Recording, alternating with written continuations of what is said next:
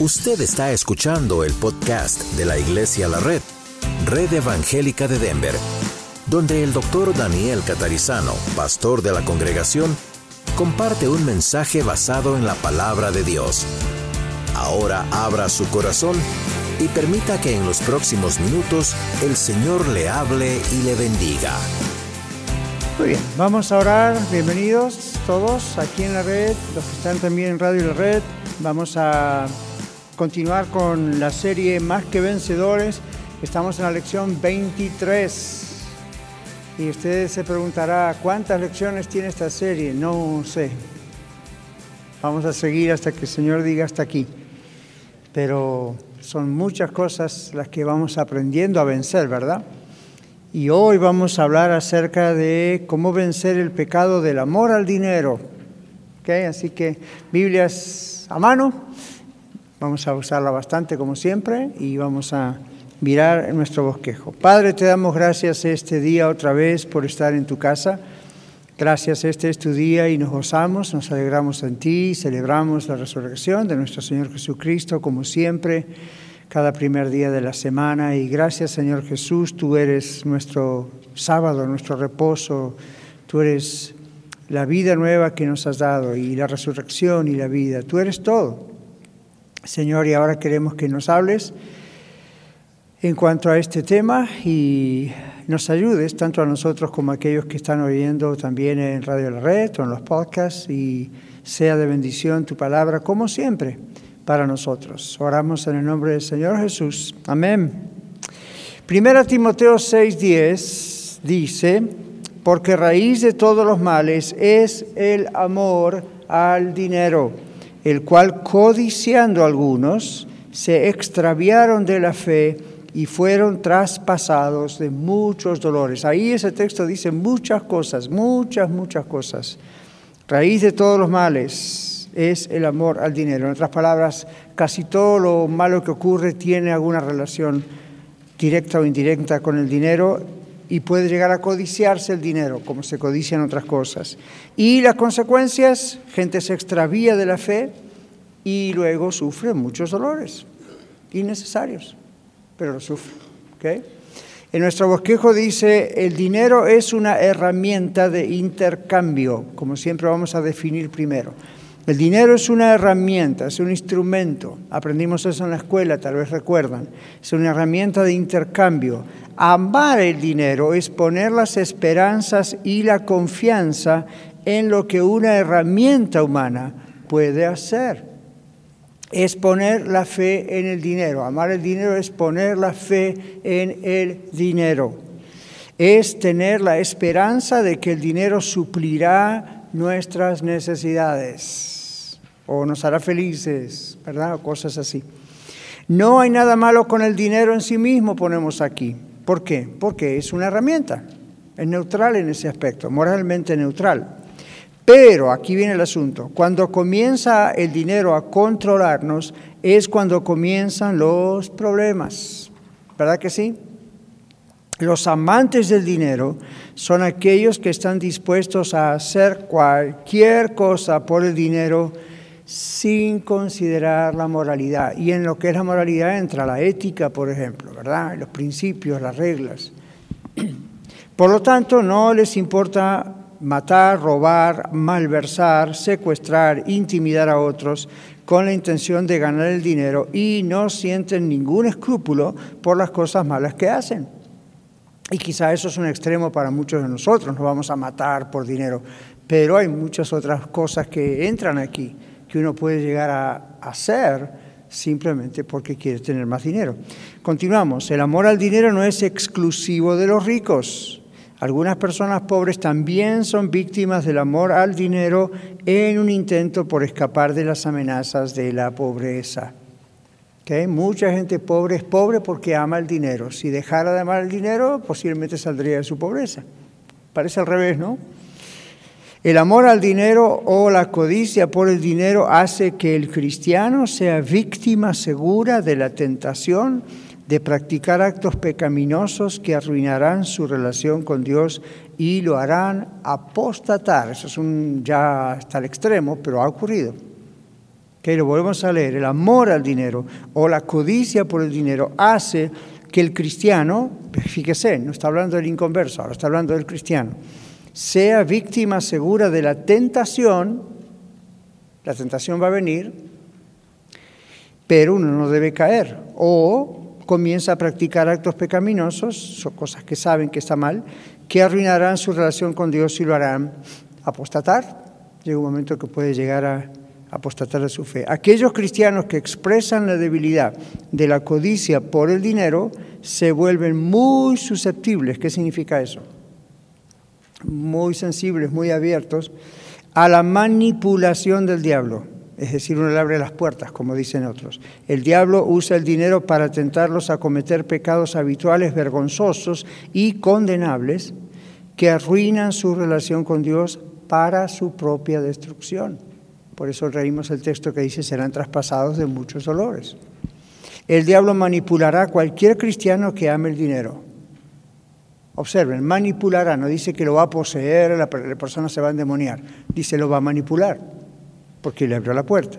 Sin embargo, no es el diablo quien decide si un cristiano debe o no amar el dinero. La elección de amar el dinero o no es de quién? Nuestra. El diablo tienta, hasta ahí hace, más no puede ser. Tienta. Nosotros respondemos a esa tentación, aceptándola o rechazándola. Ahora, el tema del dinero es muy delicado porque la mayoría de nosotros creemos que no tenemos nada de amor al dinero y no es cierto. Todos amamos de alguna forma el dinero y eso es algo que tenemos que quitarnos de encima. Y usted dirá, bueno, no lo amo. Bueno, tal vez no lo ama, pero le tiene mucho cariño. Entonces, ¡boom!, es fácil caer, ¿verdad? Porque, bueno, el dinero facilita las cosas. Yo tenía un tío que solía decir, el que tiene plata hace lo que quiere. Plata, dinero, ¿no? Hace lo que quiere. No es cierto, pero da esa sensación, que con dinero se puede comprar todo lo que uno quiera. Y no es cierto tampoco, pero es bastante cierto.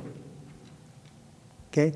Todo requiere dinero comer, tener una casa, tener un carro, se necesitan seguros, hasta para ir a trabajar necesitamos dinero. ¿Verdad? A veces hay gente que dice, no puedo ir a trabajar, ¿por qué? No tengo dinero para pagar el pasaje de un bus o el tren para ir a trabajar, mucho menos tengo carro. Y a veces hay que prestar dinero para que pueda ir a trabajar, para que pueda tener dinero. Miren cómo son las cosas.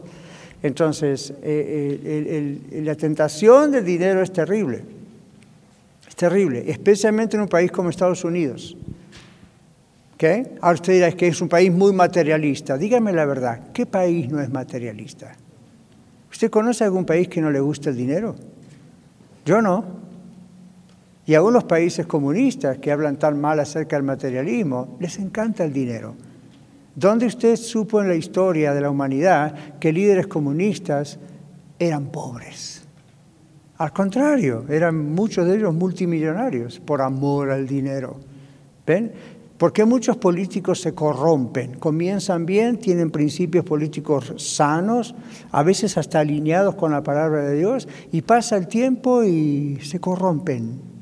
¿Qué cree que los corrompen? El amor al dinero. Dice, bueno, también hay problemas de pecados sexuales. Yo sé, pero estamos hablando del amor al dinero. En la mayoría de los casos el poder tiene que ver con el dinero.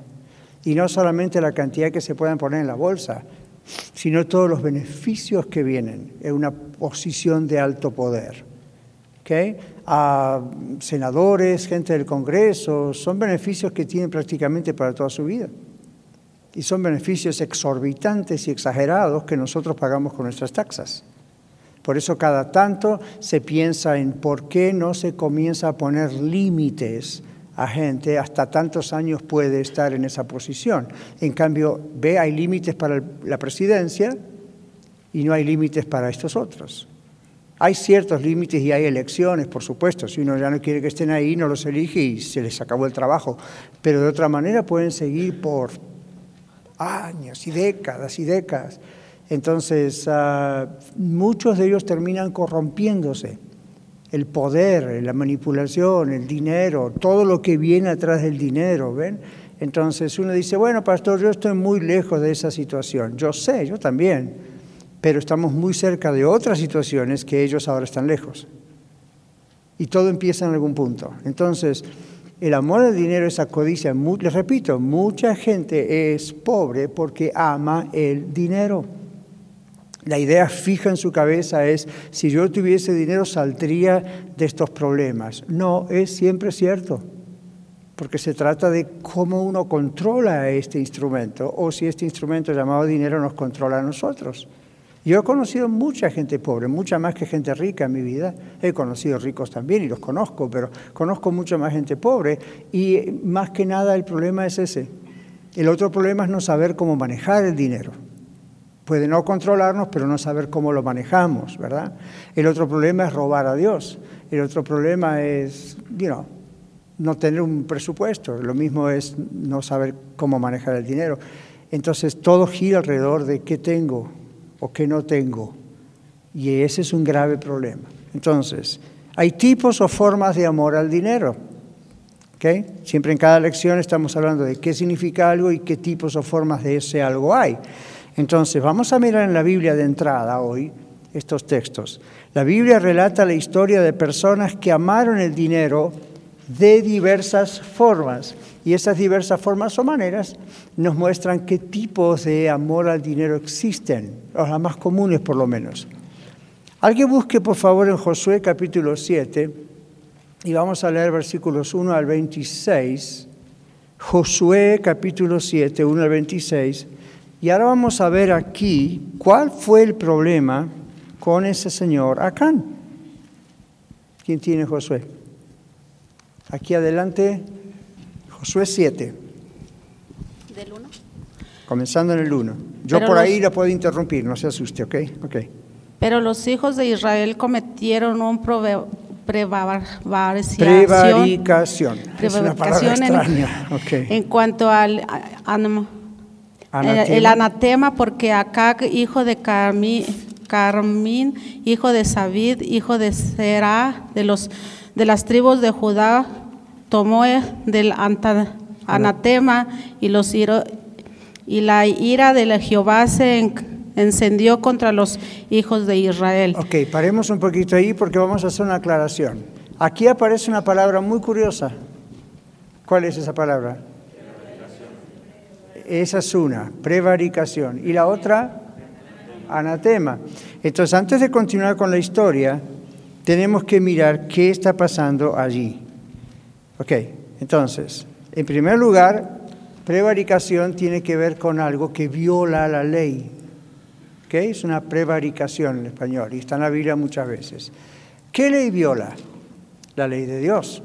Dios había dicho que el botín que se debía tomar, a veces él decía cuando iban a la guerra que se tomara un botín y se dedicara a Dios. Generalmente el botín tiene que ver con oro, perlas o piedras tiene que ver con plata, con bronce, y con muchas de esas cosas finalmente se construyó el templo, ¿ven? O se adornó el templo.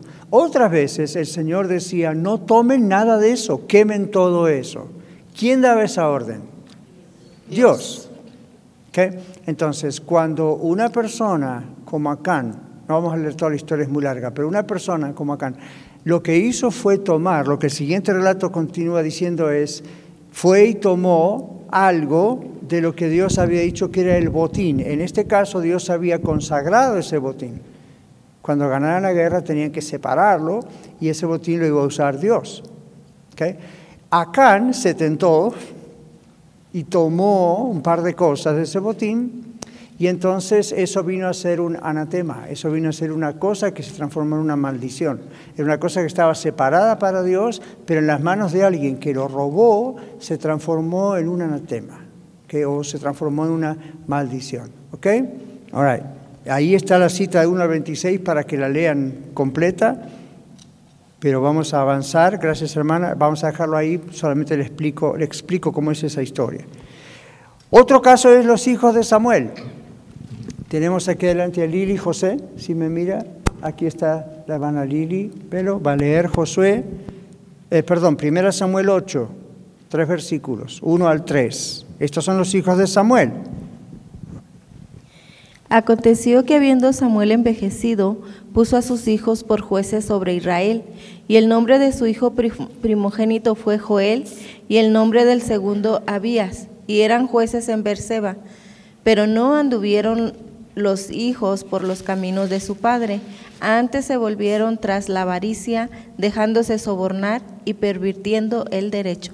Gracias. Entonces, ahí tenemos otro caso. En el caso de Acam, el pecado fue, por supuesto, avaricia, codicia, pero lo principal que la Biblia menciona fue el pecado de la prevaricación. En otras palabras, violar una ley, en este caso divina, por dinero le pudo más el querer tener algo que le atrajo mucho y sería preciosísimo, pero le atrajo eso, fue más importante para él que lo que Dios había dicho. Entonces, mientras escuchamos estas historias o leemos estas historias, dejen que el Espíritu Santo, Dios, trabaje en sus corazones y a ver qué mm, relación puede tener esto con sus vidas, con cada una de nuestras vidas. ¿Qué pasó con Samuel? Samuel era un profeta, tuvo hijos, los puso en el sacerdocio. Y sin embargo, ¿qué ocurrió?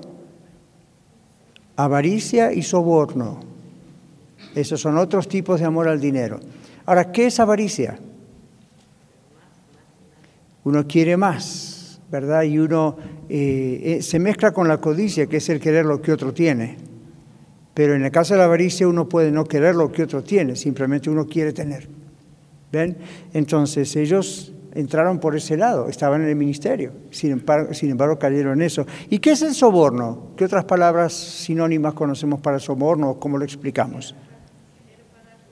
Querer pagar por algo, ¿cómo le llamamos en diferentes países? Mordida, coima se llama en Sudamérica, extorsión, en la Biblia aparece también con otra palabra cohecho, ¿okay? Entonces es como cuando uno dice, le tengo que pagar a alguien por debajo algo para que me haga un favor. Eso es un soborno. Ahora, en el caso de estos hijos de Samuel, ellos estaban recibiendo del pueblo soborno, posiblemente para tener acceso a cosas, porque eran los hijos del profeta. Entonces ahí el soborno es cuando uno paga a alguien para tener acceso a algo que le puede dar poder o dinero o accesos. ¿Cómo? Beneficios, muy bien. Entonces, eso es un problema de amor al dinero, porque siempre está el dinero involucrado allí. ¿Ven? No solo en usted, sino usted alimenta a otros que están haciendo lo que no tienen que hacer. Ok, número tres, Lucas 19, 1 al 10. Este es el caso de saqueo. Habiendo entrado Jesús en Jericó, iba pasando por la ciudad, y sucedió que un varón llamado Saqueo, que era jefe de los publicanos y rico, procuraba ver quién era Jesús, pero no podía a causa de la multitud, pues era pequeño de estatura. Y corriendo delante, subió a un árbol sicómoro para verle, porque había de pasar por allí.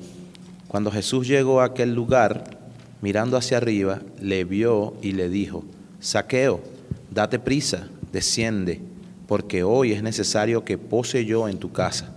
Entonces él descendió a prisa y le recibió gozoso. Al ver esto, todos murmuraban, diciendo que había entrado a posar con un hombre pecador. Entonces Saqueo, puesto en pie, dijo al Señor, He aquí, Señor, la mitad de mis bienes doy a los pobres y si en algo he defraudado a alguno, se lo devuelvo cuadruplicado. Jesús le dijo, hoy ha venido la salvación a esta casa, por cuanto él también es hijo de Abraham, porque el Hijo del Hombre vino a buscar y a salvar lo que se había perdido. Gracias. Entonces, el verso 8 nos dice qué tipo de amor al dinero fue el de saqueo, fraude. Él dice, Señor, la mitad de mis bienes doy a los pobres. O sea, eso muestra un verdadero arrepentimiento. Cuando una persona se arrepiente, no solamente dice, I'm sorry, forgive me, estuve mal, perdón, hace algo para reparar el daño, deja su pecado. ¿Qué hizo Saqueo? La mitad de mis bienes voy a dar a los pobres. Se arrepintió de verdad. La presencia de Cristo en su vida, en su hogar, se arrepintió de verdad e inmediatamente mostró su arrepentimiento dando la mitad de los bienes y luego dice, y si en algo defraudado a alguno, se lo devuelvo cuadruplicado. Cuando uno, uno no sabe cuánta gente defraudó saqueo, posiblemente muchos, calculen cuadruplicado lo que le debió a cada, lo que defraudó a cada uno, probablemente el saqueo se quedó casi sin nada.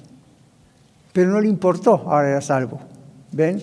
Le importó más estar en regla con Dios que su fraude.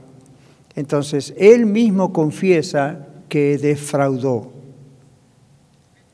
Recuerdan, era un recaudador de impuestos, pero siempre extorsionaban y todo eso. Entonces, el pecado de él, eso es el fraude. Eso nos muestra que otra forma de amor al dinero puede ser el fraude.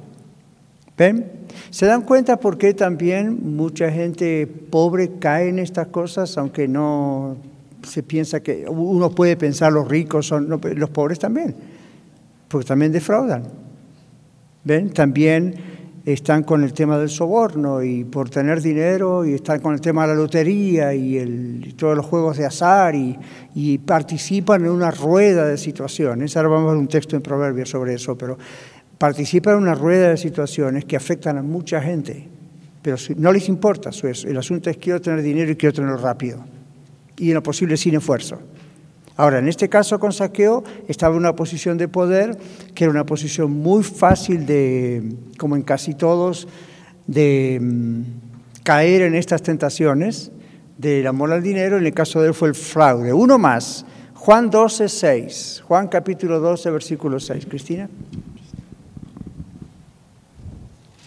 Pero dijo esto, no porque se cuidara de los pobres, sino porque era ladrón y teniendo la bolsa, sustraía de lo que se echaba en ella. Ok, esa es la historia de Judas.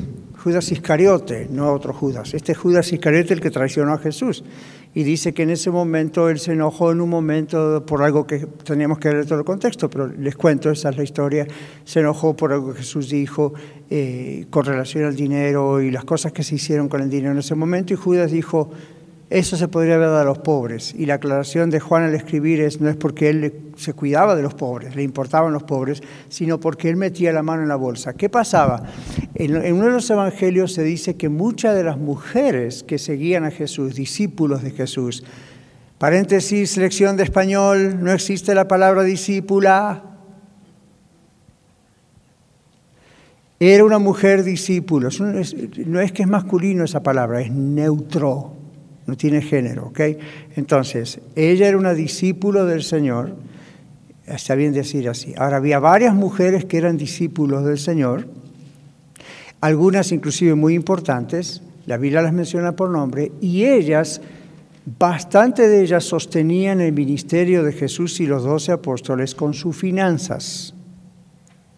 O sea que un rol, las mujeres tenían un rol muy fuerte en el ministerio de Jesús. Si bien no enseñaban, no predicaban, no salieron con los 70 a sanar a los enfermos, ni echar fuera demonios, ni hicieron nada de eso. La Biblia dice que muchas de esas mujeres, inclusive una la esposa de un intendente, sostenían al Señor Jesús de sus bienes. Y Jesús no estaba solo. Así que se imaginan, eran varias familias, varias personas detrás de todo ese equipo del Señor Jesús. Ahora, había que tener un tesorero ¿Por qué había que tener un tesorero? Por la misma razón que en las iglesias hay tesoreros, o en las empresas hay tesoreros, o en la casa uno de los dos, marido y mujer, es tesorero, o el soltero la soltera es su propio tesorero.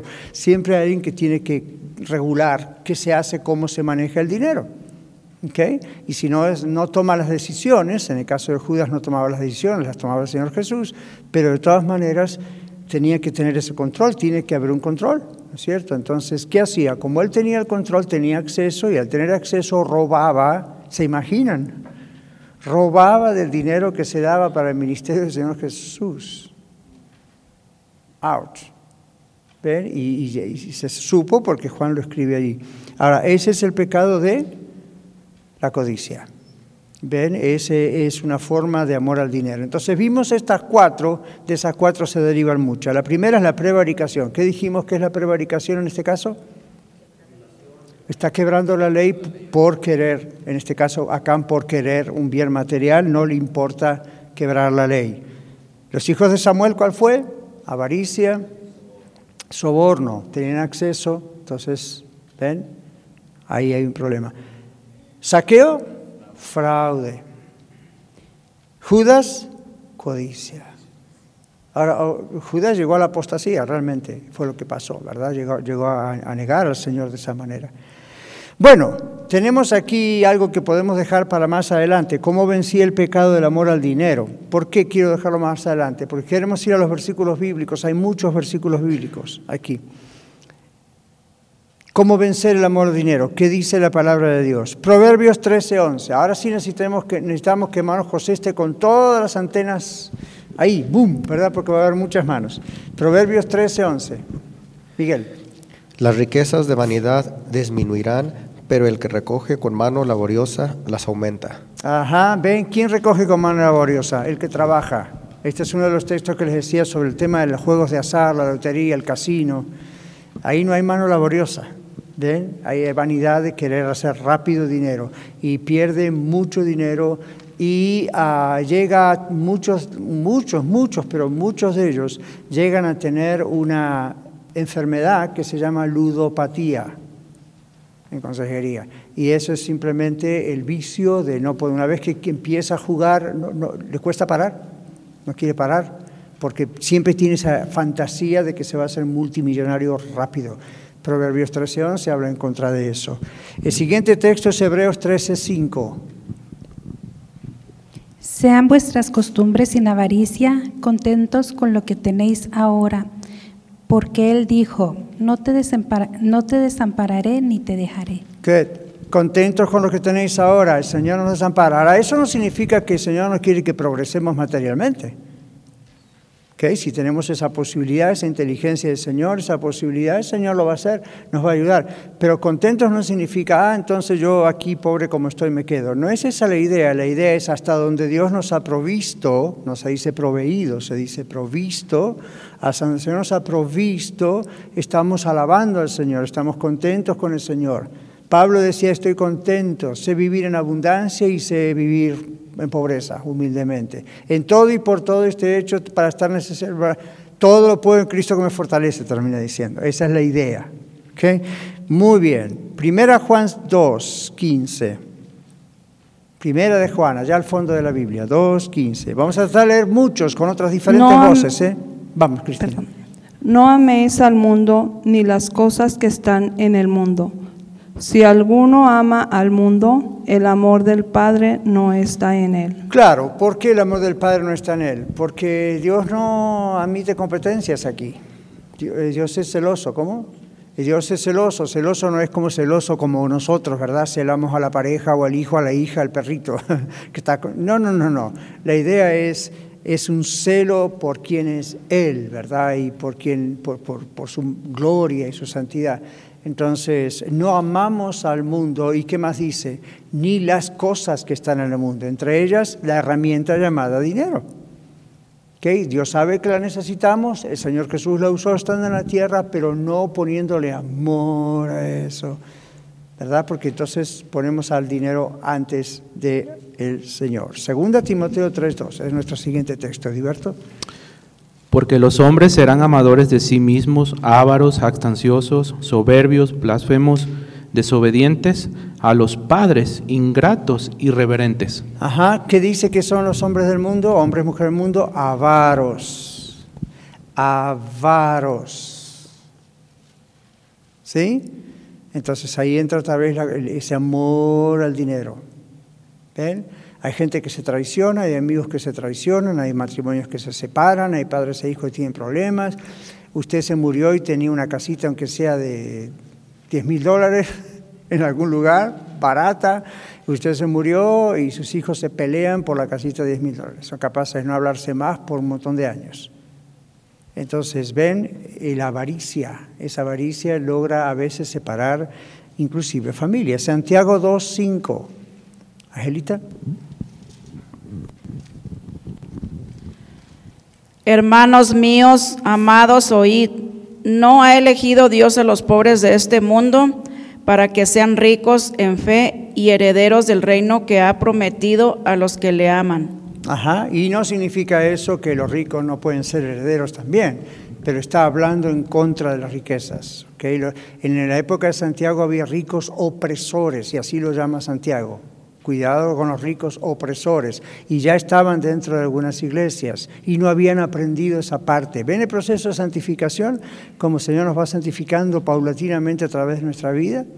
Entonces ahí había un problema, porque al haber ricos opresores, la gente pobre se sentía pues muy mal, muy desanimada. Y entonces lo que Santiago dice a través del Señor, Señor dice a través de Santiago, mejor dicho, es a los ricos, a los pobres de este mundo el Señor ha elegido. No quiere decir que a los ricos no, pero también hay otro texto que habla acerca de eso, ¿no es cierto?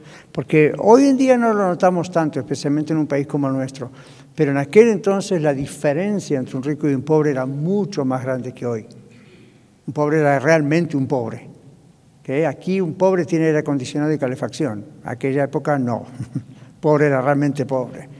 ¿Ven? Ok, seguimos. Eclesiastés 5, 10. A ver alguien que no haya leído. Aquí adelante, Carmen. Eclesiastés. Bueno, ok, ahí atrás. Eclesiastés 5, 10. El que ama el dinero no se saciará de dinero, y el que ama el mucho tener no sacará fruto. Eso es parecido a la comida. ¿Se dieron cuenta que cuanto más comemos, más queremos comer? ¿Sí o no? No digo de un día, un día se empachó, no quiere más. Digo, cuando uno se va acostumbrando a darle más alimento o más comida, no siempre es alimento, al cuerpo, algunos dicen, no es exactamente lo que ocurre, pero como que el estómago se agranda. ¿no? Entonces como que quiere más, es cierto. ¿Qué pasa con los vicios? Uno empieza con el cigarrillo, con el alcohol, con las drogas, y al principio hay un shock y no le gusta, o esto que más o menos, pero no pasa mucho tiempo que empieza a hacer algo que el cerebro quiere, y quiere más, y quiere más y ya lo que era marihuana ya no le hace ni cosquillas, entonces quiere cocaína y quiere la otra y la otra y así va, subiendo. El que empezaba con una cerveza, luego va con el vino y luego del vino va con el licor y luego con el licor va con el otro más. ¿Por qué? Porque el cerebro hace ya tolerancia, como se dice, igual que en las drogas y esto ya pues es livianito para mí. El que empezaba con la pornografía le pasa lo mismo. Al principio, wow, wow, wow, y después quiere algo más extraño, más grande, más fuerte. ¿Ven? Porque el cerebro hace tolerancia. Entonces, con el dinero ocurre algo muy similar. Y la Biblia dice eso, nunca satisface. ¿Se dieron cuenta? Si, si uno tuviera que reducir ese versículo a dos palabras, es nunca satisface.